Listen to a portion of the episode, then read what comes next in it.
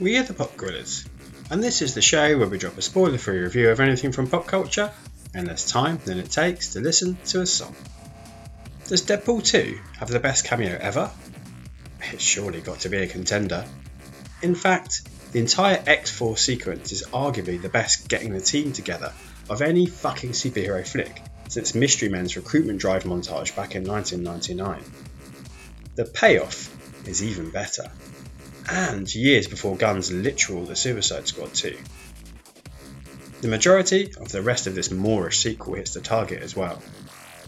More anarchic humour, more scattershot jokes, more self referential allusions, more postmodern references, more ironic nods, more fourth wall breaks, more kinetic action, more gory repercussions, more gratuitous, more provocative, more characters, more plot.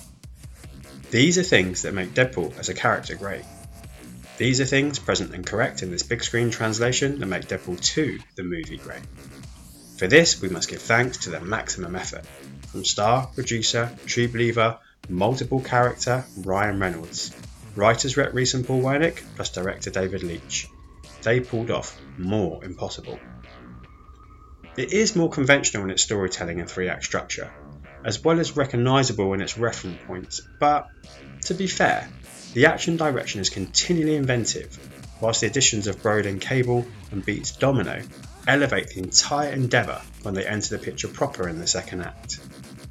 In fact, I'd argue this sequel is a reverse of the OG, as it continues to improve as the runtime passes, rather than diminishing, all the way to its raucously anarchic end credit sequence.